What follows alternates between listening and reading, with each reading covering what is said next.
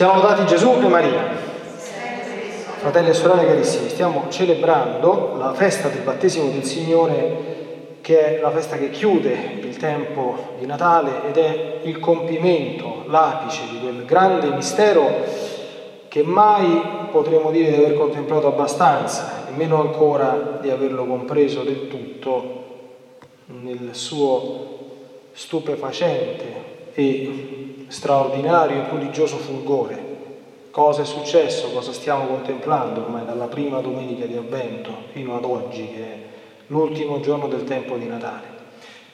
Il vero figlio di Dio, uguale al Padre, diciamo nel credo, nato dal Padre prima di tutti i secoli, Dio da Dio, luce da luce, Dio vero da Dio vero, lo diremo tra poco, Capite? Ogni volta che noi recitiamo il credo, comincia con la parola credo, cioè io ci credo, le, le formule che noi recitiamo, no? anche la professione di fede è enormemente santificante, ma non dobbiamo recitarle a pappagallo, così come se mi posso permettere indirettamente, quando si partecipa alla Santa Messa, sicuramente già lo fate, ma ricordiamo, le preghiere bisogna dirle, cioè estraniarsi, cioè non dire il credo, non è una cosa, dice, io sto a messa, il credo non lo dico, non lo credo lo devi dire, cioè, è un atto dell'assemblea, capite? Il gloria che abbiamo detto all'inizio della, della Santa Messa, una preghiera meravigliosa,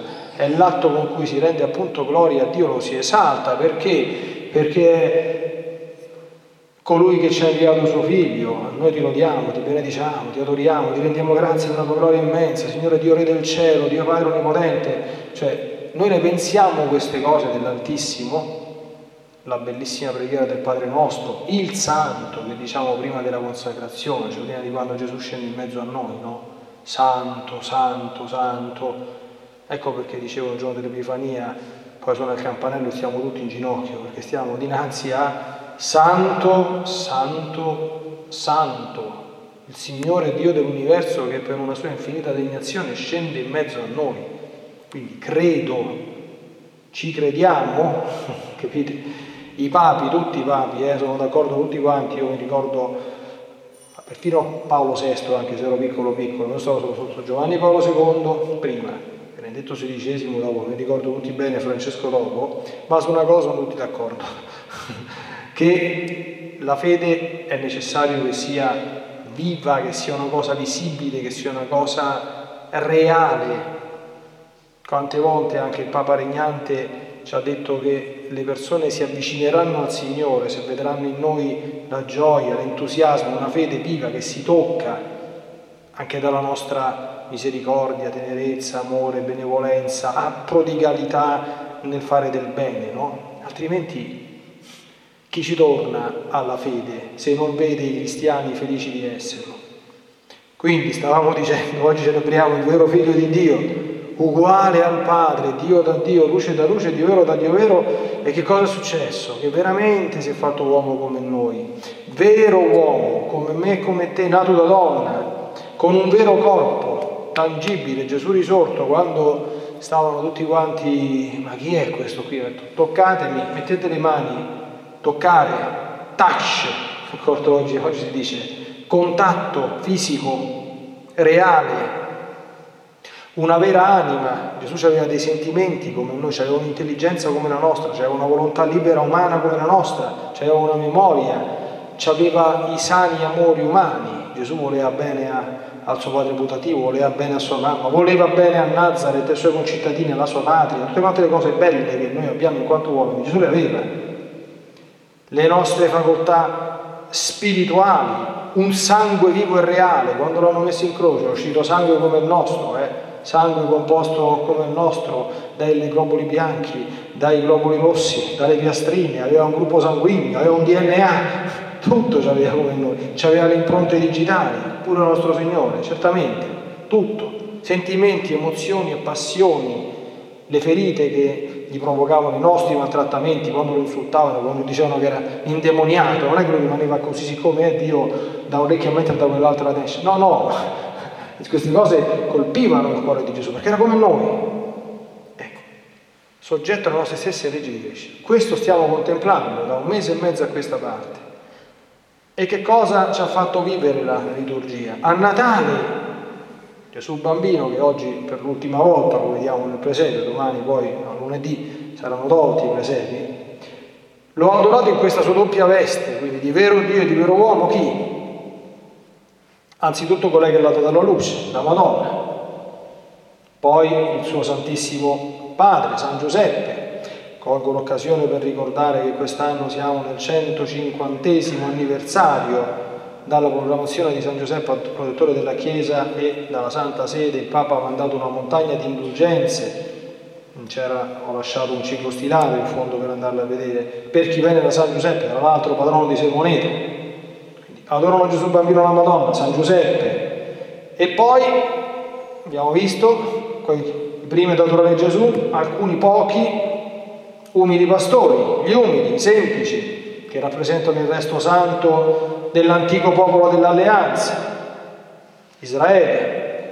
Poi abbiamo visto nell'Epifania del Signore i magi, mercoledì scorso, che non rappresentano, rappresentano tutti coloro che provenienti dal paganesimo avrebbero poi riconosciuto Dio in Gesù, non più una miriade di dei come i nostri vari romani, Giove, Marte, Giunone, Venere, eccetera, ma un solo Dio, nostro Signore, uguale al Padre. Ecco, oggi la liturgia ci presenta il battesimo del Signore. Questo bambino è diventato uomo e nell'atto di dare inizio alla sua missione pubblica, quindi esce da Nazareth e comincia la sua missione di evangelizzatore che poi lo avrebbe portato a compiere la, la, la redenzione. Che c'entra questo con il tempo di Natale? E come che c'entra? Perché si inserisce sempre in quest'ottica. Allora, la notte di Natale hanno adorato questo bambino come Dio, Maria, Giuseppe e i pastori. Qualche tempo dopo, sempre gli uomini, i magi. Giovanni Battista abbiamo sentito che lo avrebbe indicato era un altro uomo, guardate che viene quello che è più grande di me. E oggi che succede qui nel battesimo? Eh, qui nel battesimo entra in campo la Santissima Trinità, tutti quanti concentrati verso il figlio fatto uomo. Allora che succede? Anzitutto bisogna contemplare questo atto. Voi sapete che da Giovanni Battista andavano a battezzarsi, tra l'altro dicendo i propri peccati.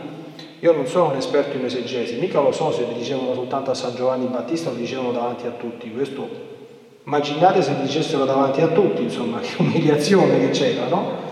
Ma i peccatori, i peccatori, eh, non, non quelli che dicevano le bugie di scusa e mangiavano il dolcetto di più e facevano un piccolo peccato di gola. Immaginate Gesù, Dio da Dio, luce da luce, il santo dei santi, il senza peccato, umile, normalmente vestito, senza nessun segno di riconoscimento, che sta accodato, c'era la fila, per andare a ricevere il battesimo di penitenza da San Giovanni Battista.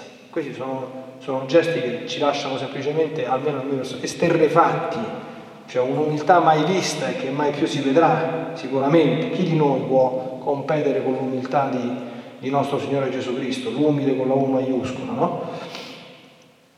Quindi perché fa questo? Perché lui si fa solidale con noi, attenzione, con noi peccatori, attenzione, non nel senso di approvare quello che facciamo, ma lui si fa carico delle conseguenze delle nostre azioni. Capite? È un grandissimo, cioè tutto quello che di male noi abbiamo fatto e lui non ha concorso a fare, lui se le prende su di sé per liberare, per liberare le nostre spalle, per liberarci da queste tanaglie, tenaglie brutte del male, da noi causato. Quindi è un'anticipazione, il battesimo di Gesù, di quello che avrebbe fatto offrendosi come vittima sull'altare della croce. E dinanzi a questo, avete sentito i termini del Vangelo, si squarciano i cieli proprio uno squarcio, no? Quindi quel cielo chiuso dopo il peccato dell'uomo si apre perché viene il Dio uomo a riconciliare l'uomo con Dio. Si riapre il cielo, lo Spirito scende, bellissimi teorie dei padri della Chiesa, l'uguale si posa sull'uguale e il Padre parla.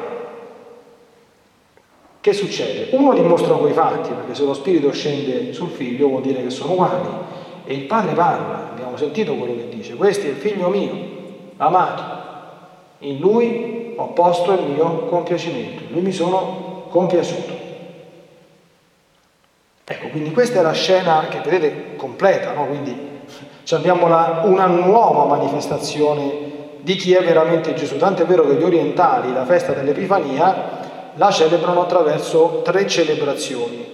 L'Epifania, l'adorazione dei Magi, oggi il battesimo del Signore e poi ogni anno, noi qui nella Chiesa Latina ce l'abbiamo soltanto in un ciclo liturgico, non quest'anno, la domenica dopo il battesimo è la nozze di Cana, perché la nozze di Cana che succede? È Gesù che fa il primo miracolo.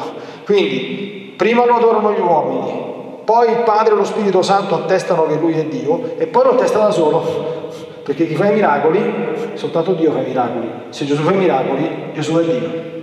Quindi capite come si chiude tutto quanto il ciclo della rivelazione, no? Ora, dinanzi a tutto questo, certamente una cosa rimane sempre, a mio avviso, scorciante l'ho già accennato e chiudo questa breve riflessione con questa ultima considerazione. Sono le modalità del tutto singolari scelte dalla divina volontà per operare questi santi misteri. Cioè, perché vedere Dio onnipotente umiliarsi in questo modo è cosa che lascia veramente senza parole.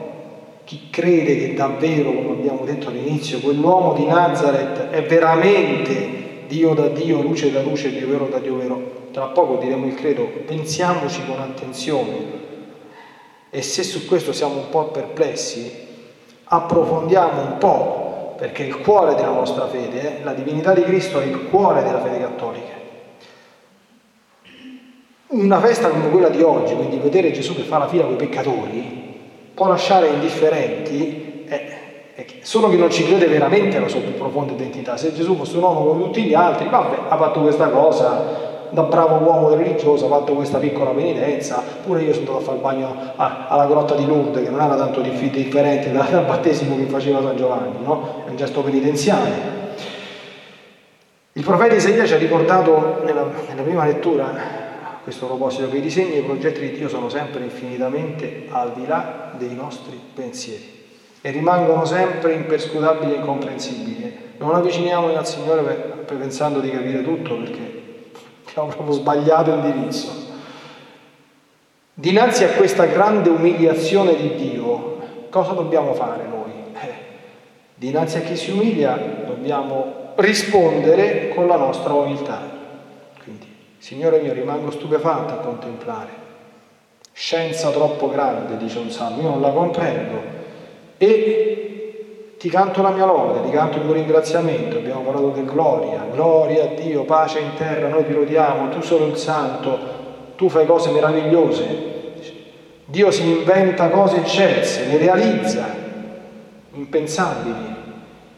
E, e noi ci spendiamo in un incessante rendimento di grazie per la salvezza da Lui ricevuta gratuitamente, in modo assolutamente imprevedibile e veramente divinamente sorprendente.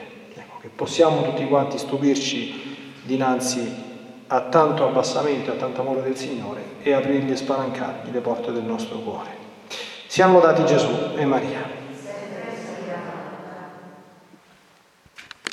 As humans, we're naturally driven by the search for better. But when it comes to hiring, the best way to search for a candidate isn't to search at all. Don't search, match with Indeed. When I was looking to hire someone, it was so slow and overwhelming. I wish I had used Indeed. If you need to hire, you need Indeed. Indeed is your matching and hiring platform with over 350 million global monthly visitors, according to Indeed data, and a matching engine that helps you find quality candidates fast. Ditch the busy work. Use Indeed for scheduling, screening, and messaging so you can connect with candidates faster. And Indeed doesn't just help you hire faster. 93% of employers agree Indeed delivers the highest quality matches compared to other job sites, according to a recent Indeed survey. And listeners of this show will get a $75 sponsored job credit to get your jobs more visibility at Indeed.com slash podcast. That's Indeed.com slash podcast. Terms and conditions apply. This episode is made possible by PWC. It's getting hot out here. Moving the mercury can help move your business. PWC helps turn sustainability theory into real world action. Reduce your carbon footprint while increasing transparency in net zero commitments. Start with reporting to identify your climate risks and reinvent your business. Create a more sustainable business and a stronger planet. It's all part of the new equation. Learn more at thenewequation.com.